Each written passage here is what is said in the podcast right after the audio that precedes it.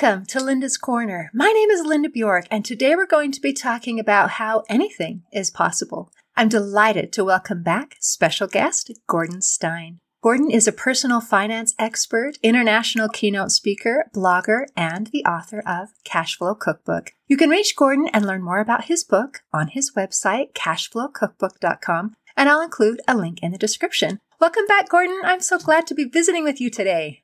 Oh, it's great to be here and great to see you again, Linda. It was a pleasure. Last time we talked about money and it was awesome. And we had so much fun talking. And then after we finished, you know, stopping recording, then we kept talking for another half an hour and we could have kept going because you have all these amazing stories. And so today we're going to talk about overcoming those self limiting beliefs and being able to do awesome things. So, um, let's start with your guitar collection. So, why were you called Four Chord Gord? so, I bought uh, the guitar. Where would it be? Right there. Uh, when I was 16 years old. And, uh, you know, I thought everyone thinks it's cool to play the guitar. Everybody plays air guitar. So I bought it when I was 16. I learned four chords and, you know, my friends would call me four chord Gord because that's all I had. And in my mind, it sounded like the songs. And of course, to them, it sounded like the same chords. And which song was that again? You know? so, um, and, and I let it go like everyone does. I think the stat is 97% of people give up on the guitar in the first year, but, which is a crime. And an even bigger crime is the number of people when I'm on Zoom meetings, they'll say, Oh, look at all those guitars. I wish I had musical talent. And I got to say, that is a preposterous, unbelievable, self limiting thing. I have no musical talent whatsoever. And it's just a lot of hard work. And with the time that most people spend watching TV, you could learn three foreign languages. You could be an expert on the guitar. You could, you know, learn how to surf. There's, there's, it's limitless the things that you can do. So um, much later in life, probably at about age 50 or so, I thought, you know what, I have the time now, got the money to get a really nice guitar, and I want to get into it again because I just love it. I love sing alongs. You know, I'm not a great singer. And um, so I bought the acoustic right here, um, and I love it. And I took some online lessons and I worked away on it. And then I found this fabulous teacher Mickey McGinnis is his name in Ottawa, Canada, and I still Zoom with him every week. We still work on things. But the transformation is phenomenal, and the ability to just get lost in playing the guitar. I grab one of the five that are up there every day with an amp or just acoustic, and uh, sometimes my lead singer slash wife joins me, and uh, and it just it is so much fun, and there's so much joy in it. And the number of Zoom meetings where we start talking about it and people say, Oh, geez, I wish I could. It interrupts probably 10 minutes of each meeting. And I say, No, no, you don't understand. You can go do it. Go give it a try. Fabulous. So it's beyond, I wish I could. It's let's put some effort in. I loved when we were talking before how you said, I am a musician who is unencumbered by talent.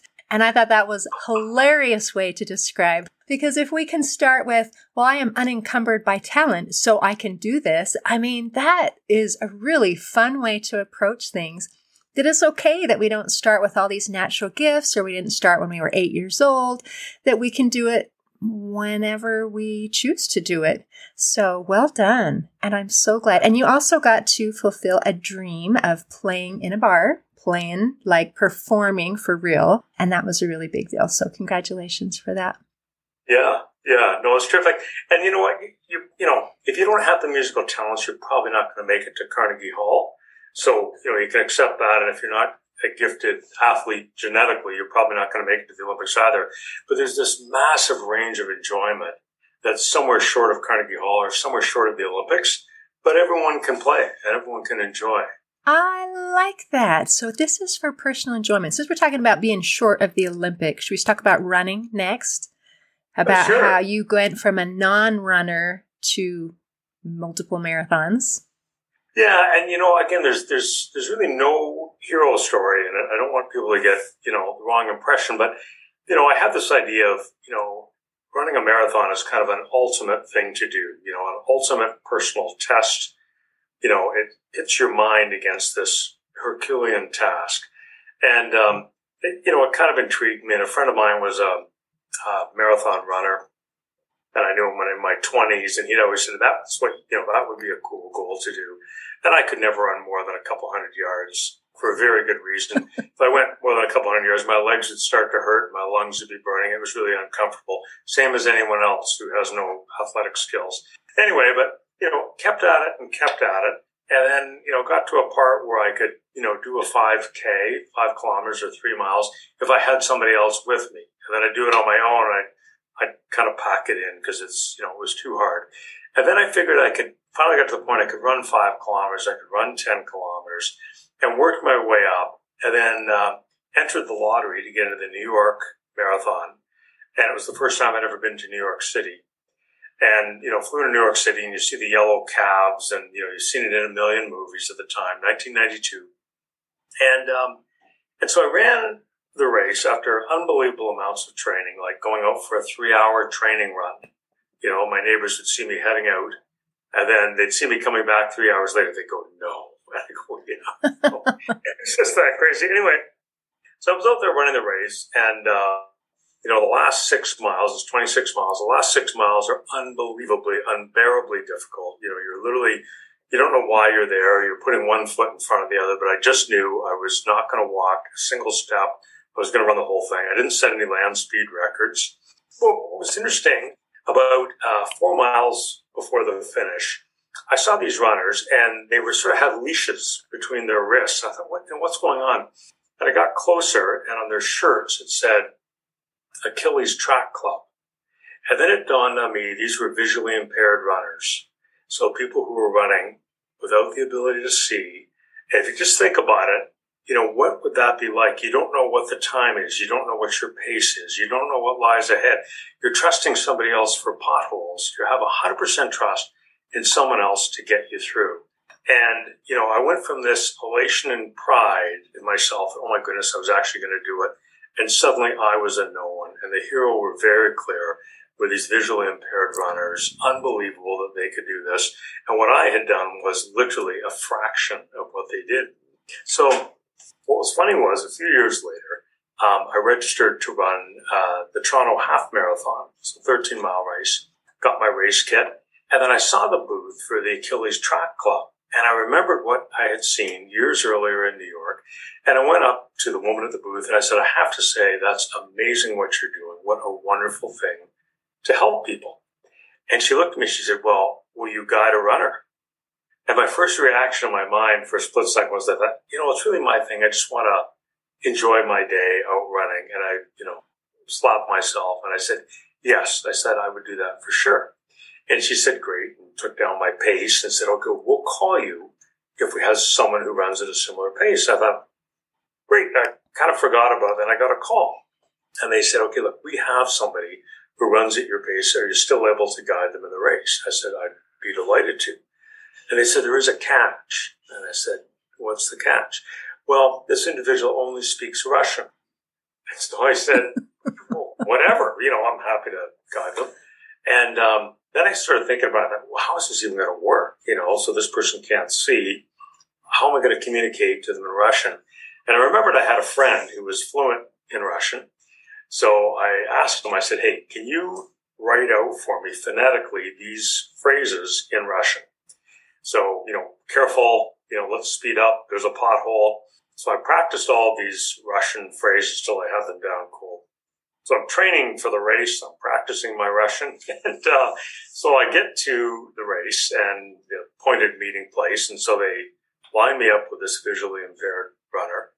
And um, so we're connected uh, at the wrist and we start running. And I'm yapping away at him in Russian, you know, with this, this big conversation. And I kind of get the sense he's not understanding what I'm saying. So I switch to English and he responds right away. I said, I thought you were Russian. He goes, no, he's Bulgarian, you know, he speak English. Oh, practicing my Russian. Anyway, so we're running along together, and it's interesting to to experience the race in the way he experiences it because he would ask me all the time, "What's our pace? You know, what time is it now in the race? How far into the race are we? What mile marker are we at?" And so I'd be feeding him the information all the time, and he'd also want me to describe what the road looked like because he could see just minimal amounts of shadow and light, not much more than that. So the race went through and I'm updating him. And then uh, we get to mile probably 12, there's about a mile to go. And he said, Hey, um, can you let me know when there's about 200 yards left in the race? So I'm watching the signs and I'm checking my watch. I said, okay, right now we'd be about 300 yards from the finish line. He goes, describe it. And I said, well, it's straight ahead. There's a a rise in the road. Is there any potholes or anything? I said, no, the road looks like it's clear. Any gravel? No. So I describe it to him. And he says, how far now? I said, well, this probably would be 200 yards. Anyway, he lets go of my wrist and he just ran like a free man and he was on his own. And I, I felt responsible for him and I gave it everything I could. I couldn't catch him because he was obviously a better runner than me. And just to see his joy of being able to run on his own without somebody holding on to him. And I chased him down as best I could. He made it across the finish line. I you know, met up with him at the end, and it was just the most heartwarming moment. So for all the people who think that they can't do something, you know, here's a guy who just wanted to be able to run like any of us sighted runners could. And if he could do it, any of us know, can not only run or run a marathon or run a half marathon, but we can do anything because I've always been inspired by this gentleman and what he did that day.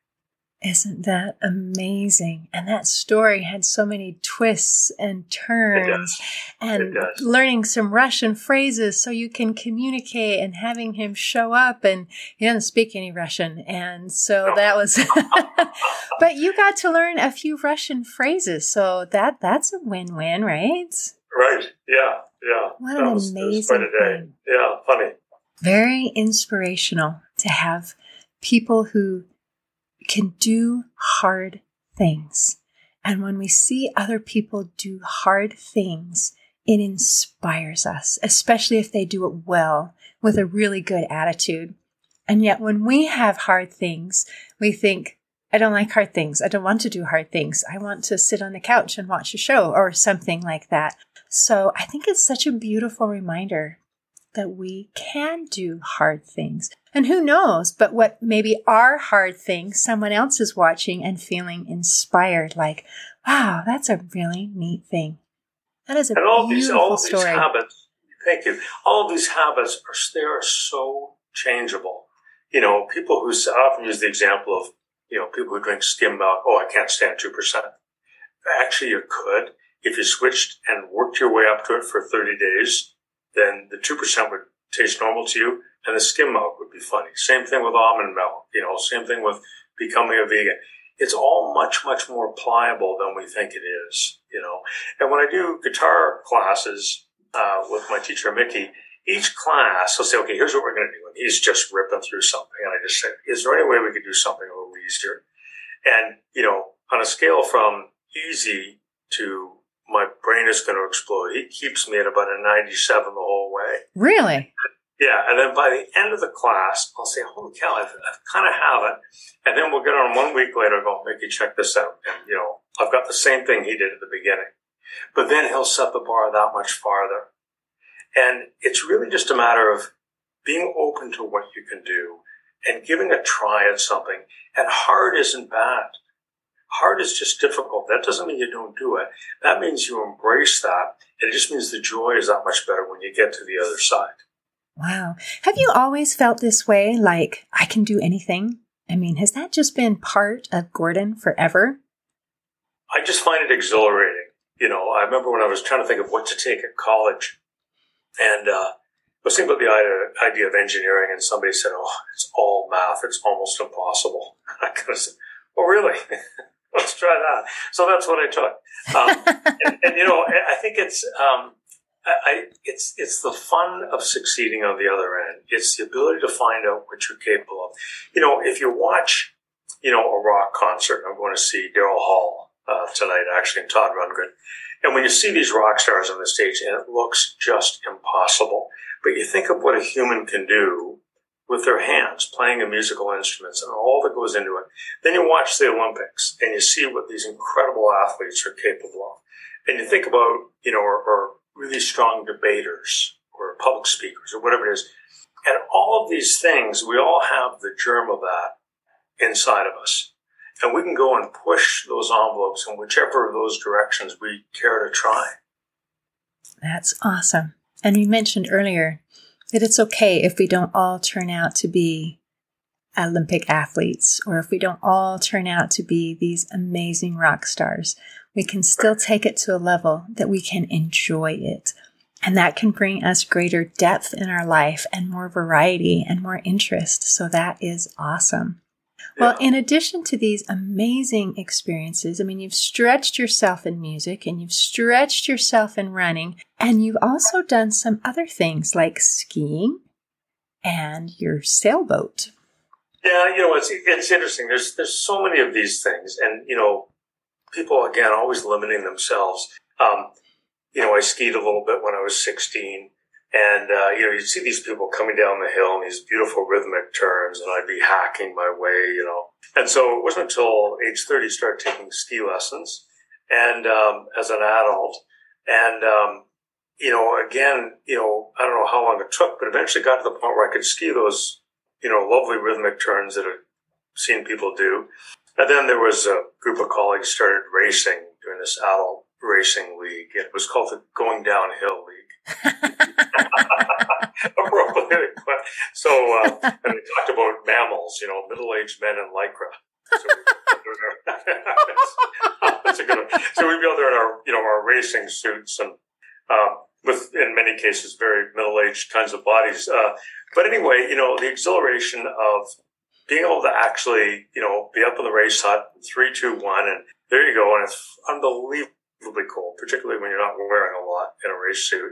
And being able to time your turns, not just the rhythmic turns, but now to make around ski gates. And, you know, to finish smoothly, and then, you know, your time is recorded to the hundredths of a second and you're comparing with your buddies and it's competitive. And, you know, it wouldn't be the kind of sport you'd think would be a good thing to take up, you know, racing at middle age. But, you know, I still do it. And, um, you know, just, it's a lot of fun. It's exhilarating. And yes, anyone can do it right? So a lot of these things that are viewed as being impossible or only, you know, these people can do it. No, we all can, can tackle these things. We're limited by our imagination. Yes, limited by our imagination. And sometimes people don't even think about a desire to do something like that. It hasn't even crossed their mind. So as you're mentioning all these different activities that you participated in, I imagine a couple listeners are going to be thinking, I've never considered that. I could I could do that one. Oh, that one sounds fun. Or maybe some other idea will pop into their head like, well, I would like to try XYZ.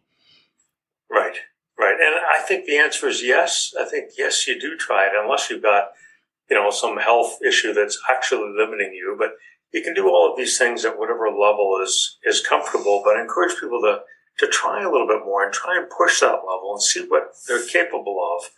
And I think when we're living our lives, if you have, you know, something happening athletically and something spiritually or musically, and you've got a cause or something that you're passionate about bringing to the world and helping other people with, and you've got great things happening with your family, you've got things going on socially with your friends. And I think when we have that whole world working in kind of a balance, but really pushing all of those things out a little bit, I think that's when we're the happiest. That is awesome. I do agree that there's something about human nature that when we are progressing, it feels mm-hmm. good. You know, when people talk about they're not satisfied at their work, it's like I'm stagnant. I'm not progressing. I feel like I'm just, you know, kind of wandering around. And when we feel like we're learning and growing, it's, it is deeply satisfying. And you have to get past difficult to get to that feeling get past that something is going to be difficult and it takes work? Is that what yeah. we're talking about? The joy lies just on the far side of difficult. I think it takes a little bit of humility too, to be able to be not good at something when you start. Because, you know, like you say, if you're thinking only, you know, kids learn how to do new things, they are allowed to make mistakes and they are allowed to experience this learning curve and we don't get upset if you know you know somebody's playing basketball and they don't know how to do it right away. But if we're older they think you are allowed to do what you were trained to do when you were young and you're already good at that you're allowed to do in fact you're allowed to go downhill because now you're not as young as you were. But but new things yeah you know we're not we're not going to do that right? Well and a lot of them have these kind of precipice you know. I think of the example my guitar teacher said hey you know what? Do you want to play in a bar. I've got some of my students getting up on stage and you know, playing. And I thought, you know, this is my crazy Walter Mitty dream. I've always had it on the bucket list to, you know, actually get on stage and play my guitar. And, you know, when it played out and uh, there was somebody up before me and then he pointed to me and like waved me up and I took my guitar up there and just like every B movie ever, I plugged it in and, you know, it kind of, you know, squeezed in every movie ever. And I, I get it tuned and then, you know, he goes, one, two, three, four, and boom, there it is. And you know, if ever there was a time, you know, you want to talk about a fear of failure, and all these eyes, everybody looking at me, and I'm not a musician, I'm not any kind of a pro, and what if I botch it, and all this stuff. And I just, you know what, I just did it. And I practiced, and I just let myself go, and I just, I really enjoyed the moment. I wasn't worried about, are they looking at me? How bad am I? I just played for the fun of playing the song and staying in sync with the bass player and the drummer and you know what? It worked, and some people clapped, which was a bit of a miracle. Only some and, of them. Um, it's just one of those ones. I may never do it again. I don't know. It's just one of those ones you can really hang on to. Uh, really, really fun. That is great. So that's one more bucket list item. Check. Okay, yeah. did that one. That is yeah, awesome. Sure. Well, do you want to tell your your racing story, your um, sailing? Yeah, I mean, there's, you know, sailing's another one. And, you know, I got into sailing, I worked 17 or 18 and just thought it was just the greatest sport. So I started racing on uh, big boats, you know, 30, 35, 40 feet uh, boats and uh, absolutely loved it. And then um, there's a race, the Mackinac Island race, goes from Port Huron, Michigan, all the way up the all the way up Lake Huron to Mackinac Island, up at the top of the lake. So it's the whole of the, the lakes look like a, ba- a bunch of bananas. So it's from the bottom, the tip, all the way up to the top, 250 miles. It's uh, about 50 hours, so more than two days long, all through the night, all through the day, uh, with about 10 of us on a boat. Um, and I did this race, and I said to myself, "This is an incredible experience, and you know, almost no sleep, and working away, and it's raining and blowing and, you know, miserable conditions. And I said to myself, I want to come back. I want to do this on my own boat and I want to have my children as crew. And I said that, you know, when I was uh, in my 20s. And, um, and then I did it. I eventually had my own 36 foot racing boat. And I took my two sons. They were probably too young, but I took them anyway. They were 14 and 16. And off we went to do this race and um, it was just a fabulous experience. And you know, one thing to crew on somebody else's boat, another thing when it's your own boat to uh, to head off and do it. So just another one of those things. You know, it seemed impossible, and you know, some work and some effort, and all things are possible. Isn't that fantastic? All things are possible. And you believe it and you are doing it. And because of your example, that's going to help give other people permission in their minds to try something and to do something. We all can. We all can. Yeah. That's awesome. Is there anything that you want to make sure we cover before we close today? No, I, I think, you know, I think everybody, everybody who's listening, you know, pick something, you know, and I think all of us have a dream, you know, somebody wants to be a dancer, somebody has a fashion company that they want to launch, but they're busy working at a big box store in the meanwhile. You know, go and, and do that dream. Don't, you know, be looking back at 60 or 70 saying, if only I would have done it. You know, I could have done this thing. I had this dream. I had this idea. How many of us have ideas? Go grab it. Go try it. Go run the marathon. Pick up a guitar. Get some keyboards. Do the dreams that you've always wanted to do because we can. And I would say, if I can do these things, anybody could do it because I have zero special skills of any kind. Wow. It's all there for everyone. That's awesome. And what wonderful advice. I've heard that uh, studies done during hospice care while people are at the end of life and asking some questions like, you know, what was important or what did you regret? One of the number one regrets is I wish I had. And, and that, you know, I had a dream. I had a desire. I didn't do it. I wish I had. And so I think as we remember that it's okay to try and to learn new things and we can find joy in that. And then on the flip side, remembering if we choose to do it, we check it off our box and say, woohoo! And if we choose never to try, then that's a regret that stays with us. So, Gordon, thank you so much for sharing with us today. A real pleasure. Thanks so much, Linda. In closing, I'd like to share a quote by Theodore Roosevelt. He said, with self discipline, most anything is possible. Today, I invite you to think about what you want in your life and take one step towards achieving it because anything is possible. See you next time on Linda's Corner. Thanks for listening. If you enjoyed this episode of Linda's Corner, please share and subscribe to help us reach new listeners. I also invite you to check out my nonprofit, Hope for Healing, at the website hopeforhealingfoundation.org for free ebooks, free audiobooks, and other free resources to help increase happiness, build confidence and self esteem, strengthen relationships, manage stress, and calm feelings of depression and anxiety. I also invite you to grab a copy of one of my books, like Crushed A Journey Through Depression, or Amazon bestseller You Got This An Action Plan to Calm Fear, Anxiety, Worry, and Stress. See you next time on Linda's Corner.